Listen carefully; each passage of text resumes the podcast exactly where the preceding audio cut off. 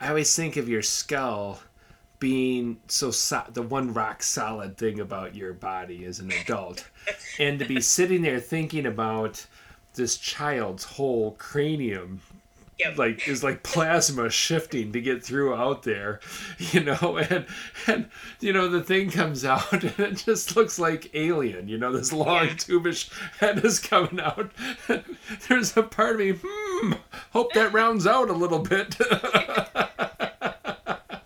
oh, we're gonna have to put a hat on that kid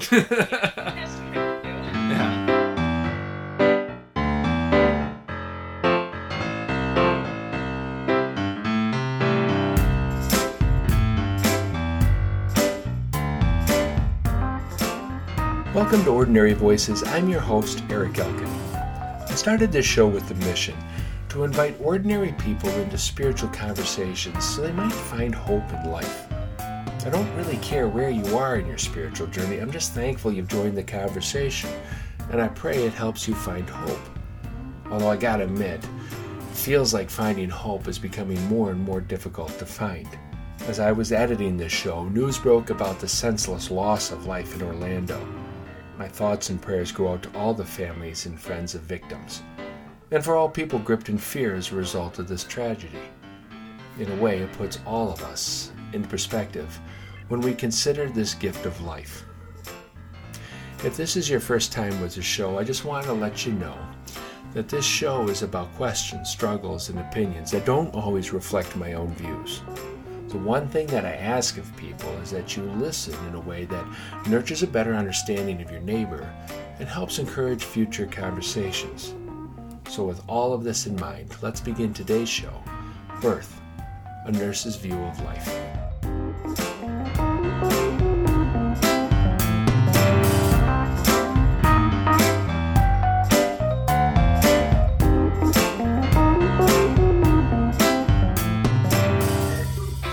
I'm a recreational fan of two famous astrophysicists, Neil deGrasse Tyson and Carl Sagan. Meaning, I've read just enough of their stuff to be dangerous.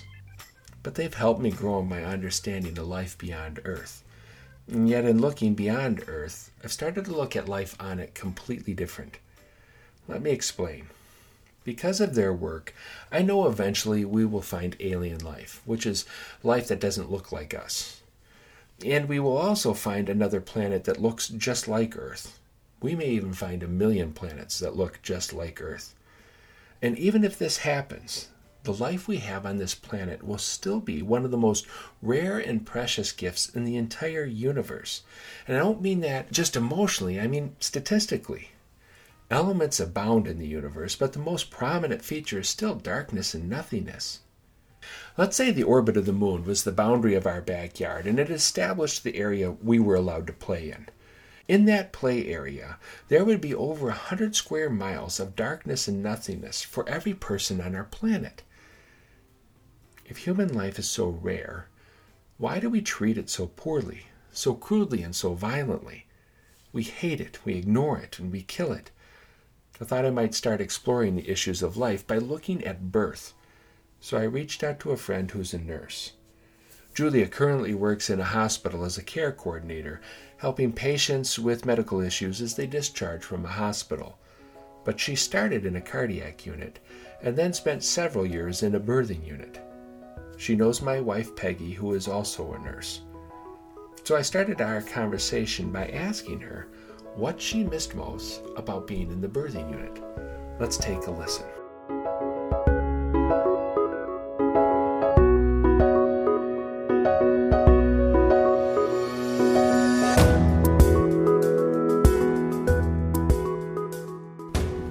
Mind immediately click to of what you missed?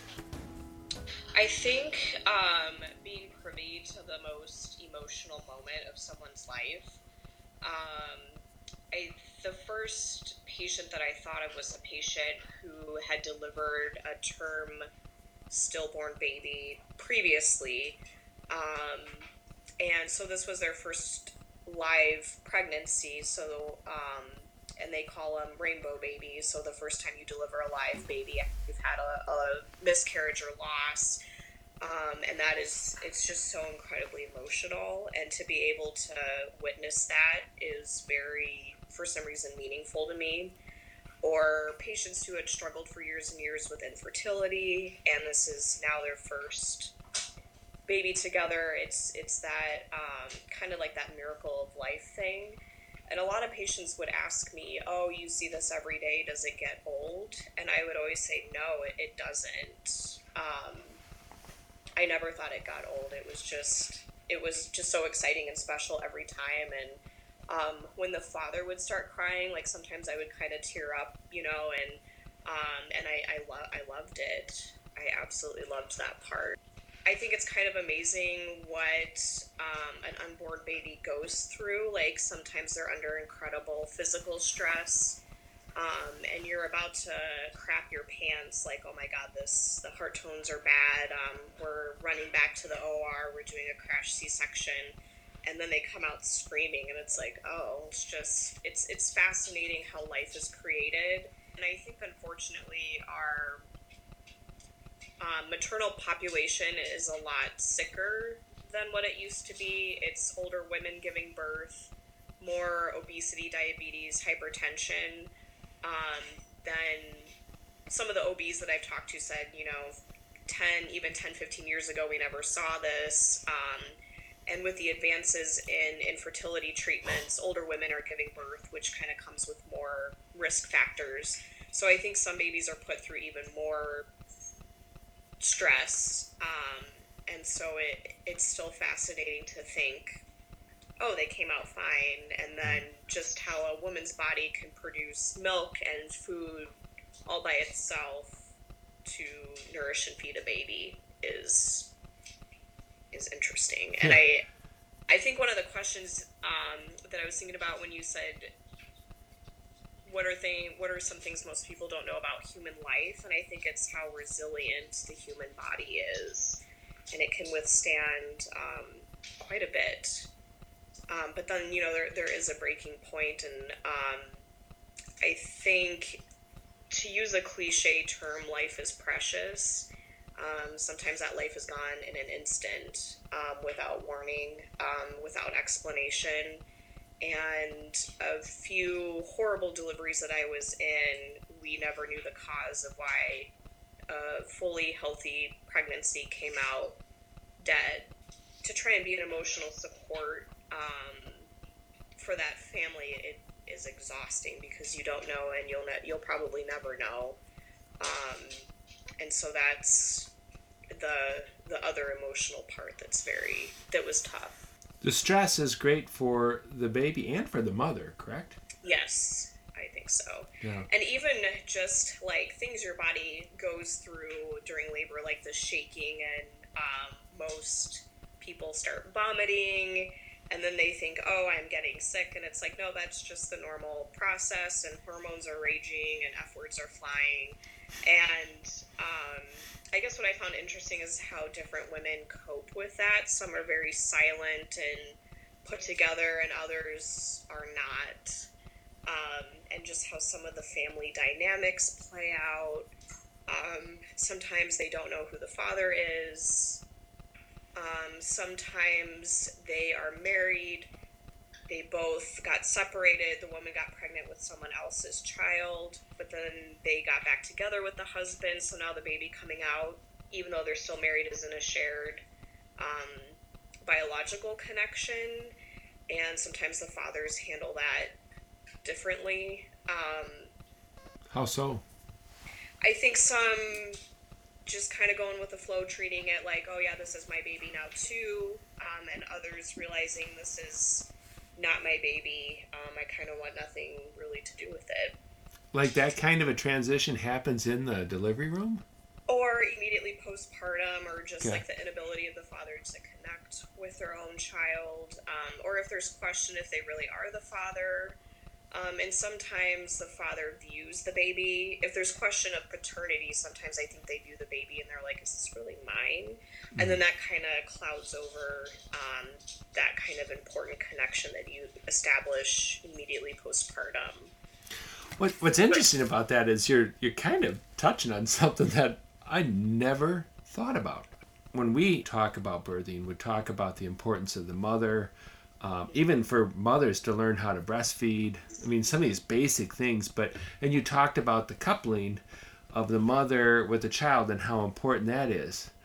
But this immediate dynamic of coupling with the father yeah is something it, I never thought about. Sometimes altered. right.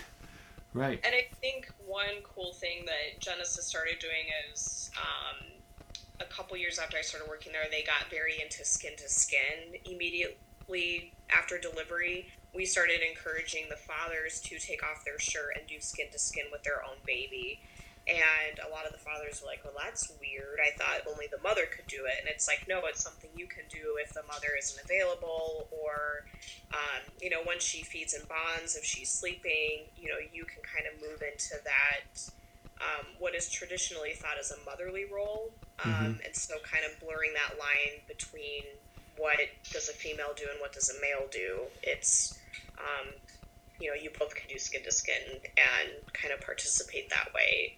What's what's important about the skin to skin? There's all this research out that skin to skin the first hour of life helps um, breastfeeding rates. Um, there's some sketchy evidence on like infection later on in life, um, preventing that, preventing asthma and ear infections in the first really? of life. Yeah, I don't know how I think about that, but the it's enough evidence where even the doctors were all on board. So, so then, if there's a dis uh, disjointed relationship with the father, then that's got to be kind of an awkward thing if you're pushing the t- the physical touch thing. Yeah, and I I think the most awkward delivery I was in a redhead who had paler skin than me, and her boyfriend and her mom were all in the room and the baby that came out was half black. And she had had a one night stand with someone, and the shock of the color of the skin was not something that the patient's mom was able to handle. So now she's technically grandma, and she is freaking out about how dark this baby will get. And she came up to me, and they were debating putting the baby up for adoption. And grandma's deciding factor on whether or not she should convince her daughter to give this baby up for adoption was how basically how black this baby's skin was going to get. Oh my god. And that put me in such an incredibly awkward position and I just said, you know, adoption is very personal. Um, you know, it's kind of your goals in life, your access to resources. It, it should have nothing to do with the color of the skin, but I couldn't really say all of what I was thinking. Um, I think, I, and I'm sure Peg would agree, as a nurse, you really like have to put the filter on.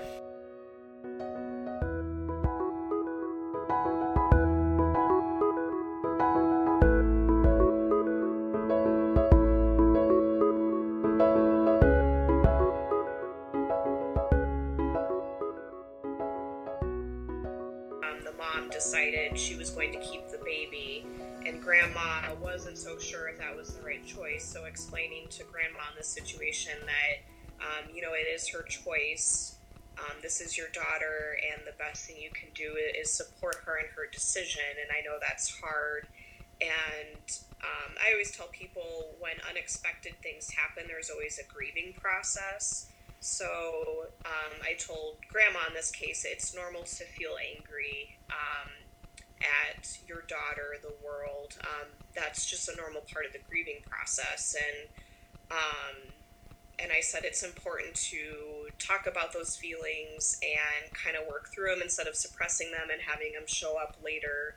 And and I I felt comfortable telling her this because she was very like keyed in and really kind of wanted my advice. Um, some patients and family members don't really want my advice, so you kind of gotta um, I think you got to get a sense of what the patient wants from you and then go off of that. That's another element. I mean, to be thinking about being able to read what's going on, not just in the room, not just medically, but emotionally, um, and and all the dynamics of family.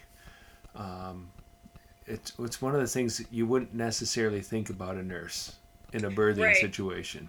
I think some of it is learned too, um, because my preceptor, you know, on um, patients where the mother wasn't really involved in the care, um, but she had older kids, my preceptor would always say, well, the baby's needs are being met. Um, the older siblings are kind of taking in the motherly role. She, you know, works 60 hours a week. She's a single mom.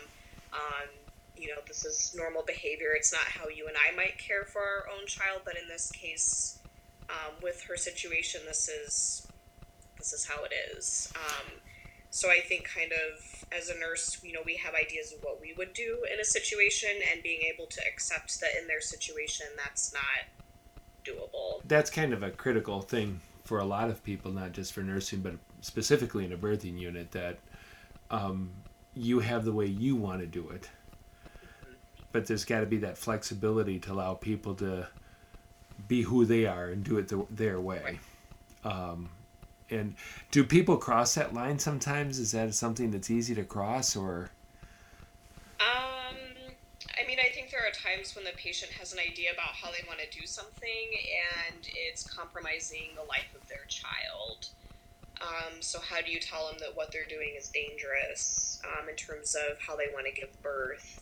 And the most horrific delivery I was in, um, it was a VBAC that went so many weeks after, didn't go into labor.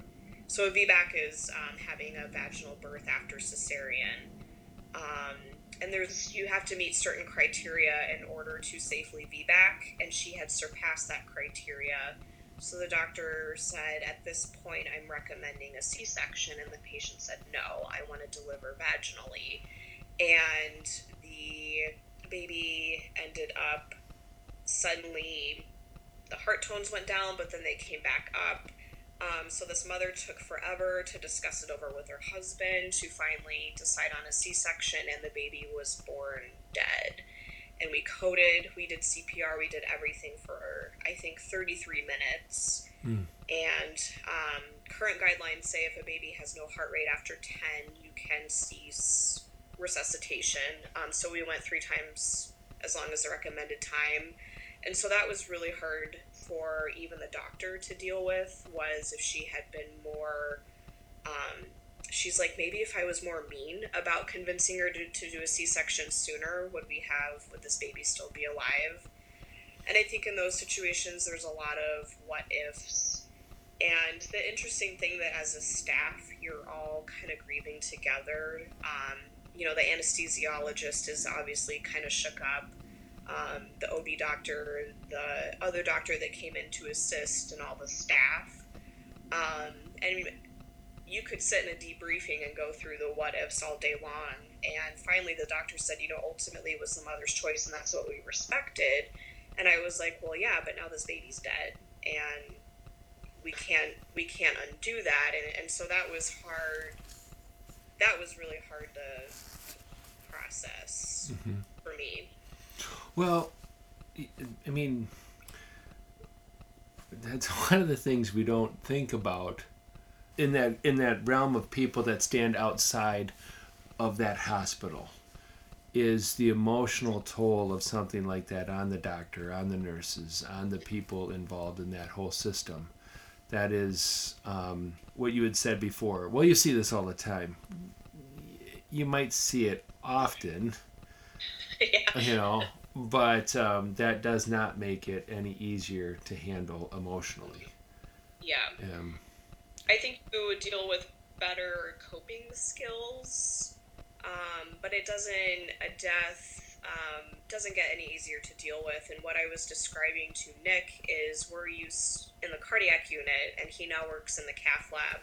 You know, we're used to old people dying, and when an 87 year old dies, it's sad, but you know, 87 year olds die, a newborn baby doesn't die. And so that aspect of death was a lot different, transitioning from the elderly population to this population. Um, and it's something I had never considered before. And my mother in law is a hospital chaplain, and so she is literally a godsend because she can jump into a code and she is amazing. And so she, in those situations, um, I don't really go to Nick. I go to her, and she's very level-headed and very, um, you know, kind of works through that like spiritual part that you struggle with in those situations. I think. Mm-hmm.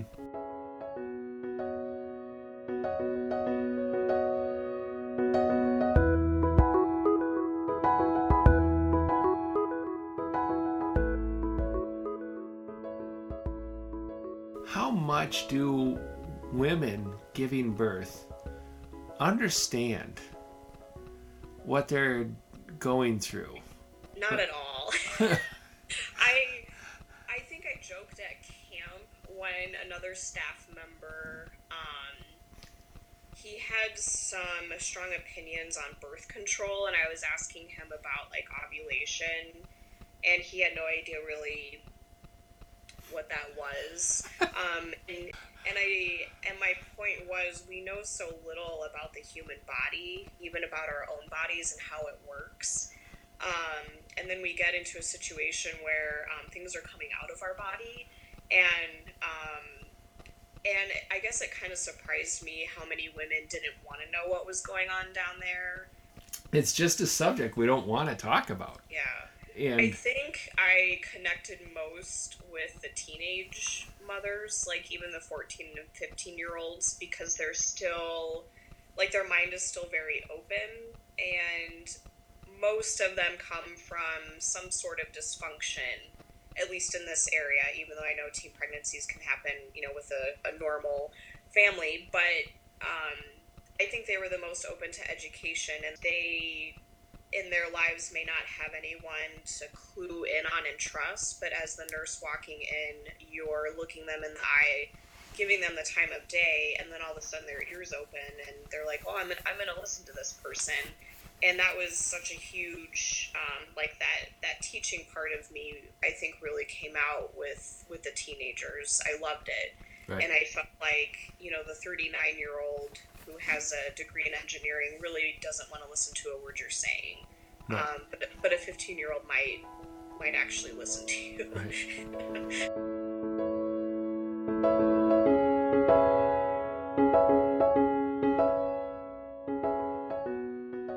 I kind of always assumed men didn't know anything about how women's bodies worked.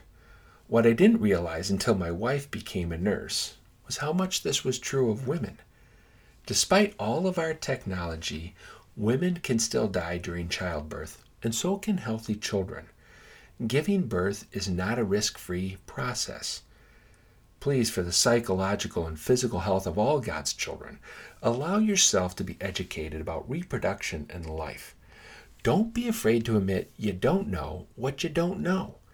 There are people like Julia in every hospital that can help you. And if they can't help you, they can find someone who can. Let's take a moment for a commercial break.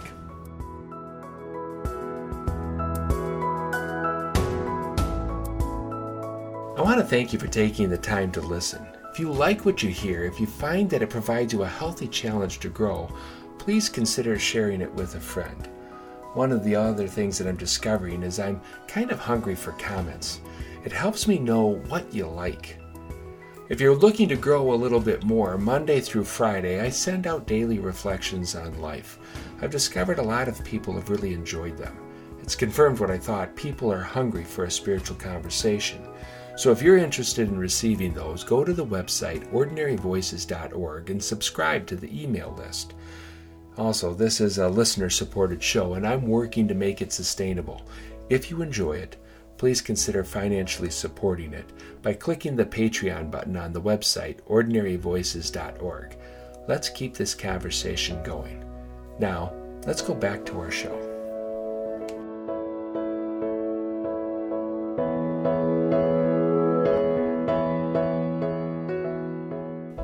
If you wrapped up in the five things that you know you have learned about life through working in that birthing center, what would that be?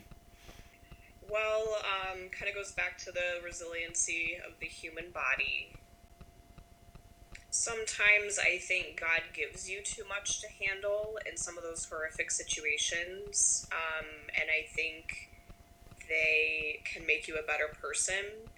For example, um, a patient that I took care of that um, had delivered a stillborn baby, and then two years later she came back and I took care of her again. Um, with that pregnancy and just listening to her I think it had been two years. Um, the way it changed her as a person, the way um, she felt compassion and empathy for other people. And I don't often hear the aftermath of any of that. So it was really interesting to, um, in that moment, this horrible thing was happening and what it did to her as a person. And then here we are again. Um, those are only two things. Oh, goodness. There's a test. You have to come up with five. I think in some of the most stressful situations, it can really bring out the good in people. Um, I also think you're never ever alone, ever. Um, and even women who come in that are single moms, they're abandoned from their family. They're they're never alone. And sometimes you have to sit down and kind of problem solve with them and kind of think through like who can you call, who are your supports um, and sometimes their supports aren't family or friends, but it might be in the form of an agency or community resources. Um, but just teaching moms like you you aren't alone and you don't have to be alone. Because I think in our culture we kind of get this mindset of if I'm not around family, then then I'm alone. Um, but you really, I think there are people that care about you. Sometimes you just have to ask. Maybe I'm off on that. Well, I think I think no, you're not, and you lied. you said you weren't going to say anything profound, and so you lied, because that is kind of profound, isn't it? I just think I just heard like all the time. I mean, because when you know we're on the computer doing our little admission history, it's like, oh, is the father involved? Who are your support systems? And women would always say, I'm uh, father's not involved, blah blah blah. But it turns out, you know, they they do have a family member, an aunt or someone. Um, they have a friend. They um, go to church sporadically, and so it's like, well, can you call your pastor? Um, oh yeah, okay. Um, so I just think it takes a little bit more problem solving with them, but I think at the end of the day, you're you're not. Um, I guess in my experience. Maybe. No, I, I no, I, I, I think you're onto something, and I, one of the things that takes me back when you say something like that is, I feel like I'm constantly in a world that's having to justify the social ministries and not even social agencies around. And and I know several people that are running social agencies, community based agencies, working with low income, working with the poor, that just feel like every day they're under attack yes. for for just reaching out to broken people mm-hmm. and and having to justify their existence and to be sitting there thinking about in these situations like that what what are you going to do? Put that person out on a rock somewhere until they die? Is that is that the kind of place that we want to have? And and to sit there and think, I mean, even for someone, and I and I'm thinking through a whole list of people that provide those kind of services, for them to be able to hear someone like you talk about how important their life, their work that they do, to to let somebody know they're not alone um, I think it would, I think it would be completely changing to their life.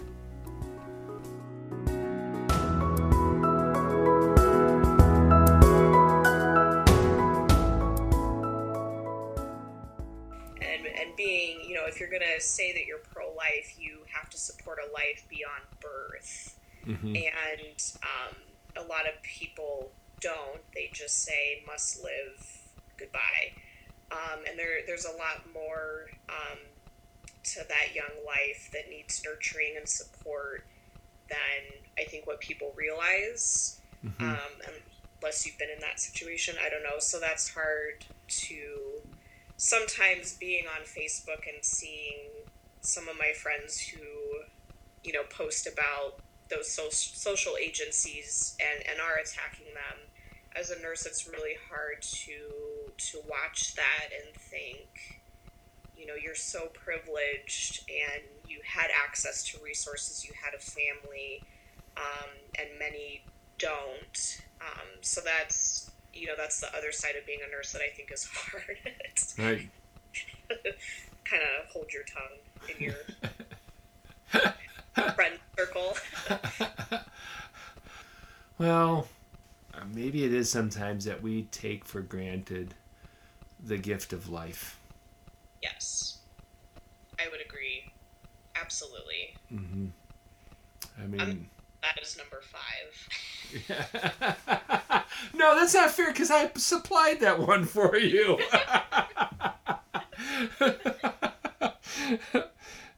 well, it is true, though. Yeah, no, absolutely. And I think um, having never experiencing death in my personal life until I became a nurse, and my grandparents passed away a few weeks ago, a day apart. Um, I wasn't close to my grandma. They were both my mom's parents, um, but I was really close to my grandfather, and I had never until two weeks ago gone to a funeral of somebody that I was very close to. Um, and being 30 and having that happen is, Nick thinks is kind of strange, but um, so I experienced death through strangers and witnessed a lot of death um, before ever ever having experienced it in my own personal life. So that was kind of interesting, to say the least. Hmm. Um, and my grandfather was in hospice, and I went flew up to Fargo when he was really sick, and he was full of tumors, and I knew, it was stage four. I made him a DNR, got him into hospice, you know, said we're not going to do aggressive treatment. And my family jumped down my throat and they thought that was the most horrible thing ever. And um, as eventually they came to accept what was happening, then my mom said, Oh, I didn't realize hospice was so wonderful. Like, he's getting care, he's comfortable. Um, and she later apologized to me for being so angry and saying some really hurtful things. But I think um, experiencing it through death through strangers helped in my personal life, kind of help guiding some situations. And you know, you go to the ICU and you're like, I, I never ever wanted to see a family member be kept alive like that for weeks on end. And I think it kind of helps a little bit guide your decisions. Um, so that was, I guess, meaningful. That has mm-hmm. nothing to do with birth, but. well, I, it was actually kind of leading into my next question because I didn't think about this when I when I sent stuff out to you, but you know, what did you learn? You know, where are the similarities and where are the differences between birth and cardiac? Because those are opposite ends of the spectrum, aren't they? yeah, I think. Well, like I said, death is is more accepted when you're elderly. Death is not accepted um, in an infant. Um, there's always drama. this is the one thing we're gonna. There's always drama, and it doesn't matter what age. yeah, there's always. Um, I think dysfunctional family. There's always a little bit of dysfunction in every single family, and even the most put together family on the outside can sometimes crack in the middle, whether it's with an elderly patient or a baby, and kind of recognizing those cracks and addressing them before they, you know, turn into a giant earthquake um, is helpful no matter what unit you work in. Yeah. Well, one of the things that I think about with that is when you have even with a solid put together family that's really close even within that family you, each different person has a different way of reacting and, and yes. behaving and and and there, i wonder how much of that we have this in our head because we're family, we're all going to be the same, react the same, Right. and we're going to say, and we don't give each other allowances to react differently to things. Absolutely. And I think when my mom, I was at a hotel room in Fargo all by myself. I was up there for a week by myself, and it was the first time Nick and I had been apart for a week. And it was really hard to listen to my family say these hurtful things. And, and so I would call Nick every night and kind of unload. And he's like, You have to understand, you know, they don't see that side of death that you've seen and this is just kind of their way of grieving and he really kind of simmered me down and he's like you know you're very close to your mom you know in a few weeks this will all blow over.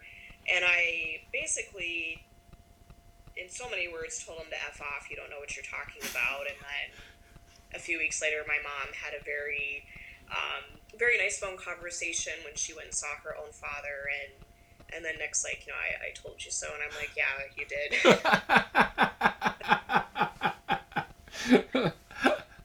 well, that is something that's hard. It's hard to process because we internalize the hurt. yeah. But when when when the anxiety and pain that someone else is carrying gets it gets manifested, we just there's a part of us we just got to endure what people say to a degree in that in that moment and understand try to understand as much as we can um, that they're hurting and that's painful I, I mean, I think it's okay that you still told your husband to F off because I think he can endure that part of your stress and pain.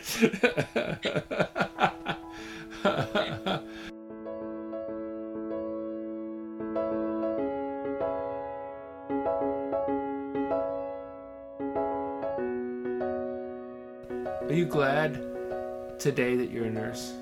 Oh, absolutely. Yeah. Yeah, I think it. I just think the way you interact with the general public as well, um, like when people snap at you, you know, you don't know what personal battles they're dealing with, too, and so to kind of think through those things, or or when a family member says hurtful things to you, it's kind of like you said, their way of reacting and grieving. So I think the the empathy that I have for people has changed dramatically.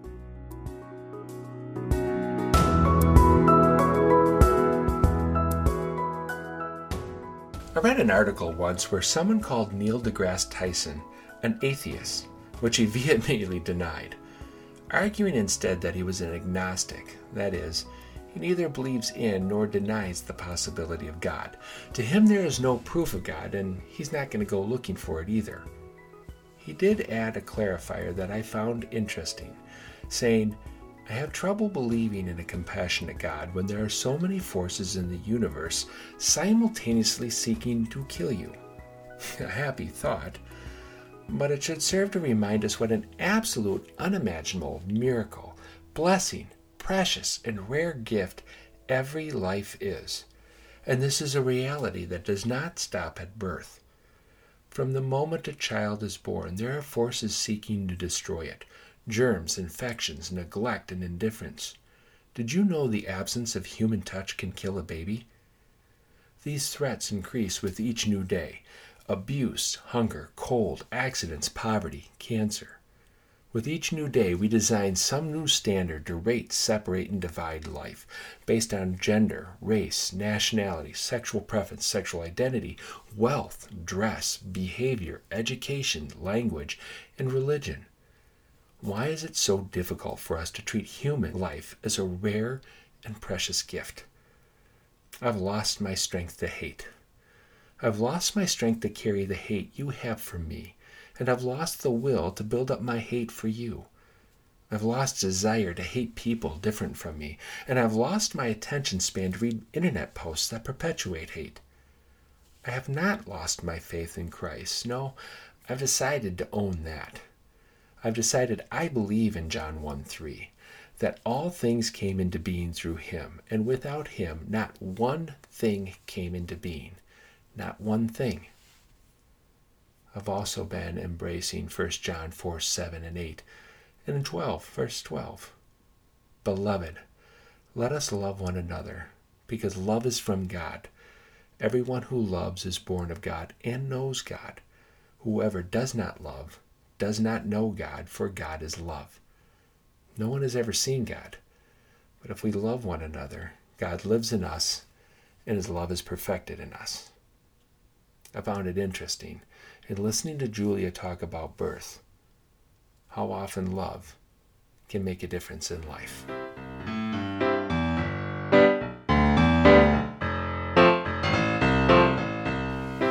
That's our show for today. I want to thank Julia for sharing and thank you for listening. Please join me next time when I talk to a young man who gave up a career in video production to work with homeless children. Until then, please remember to help me invite more people into this conversation.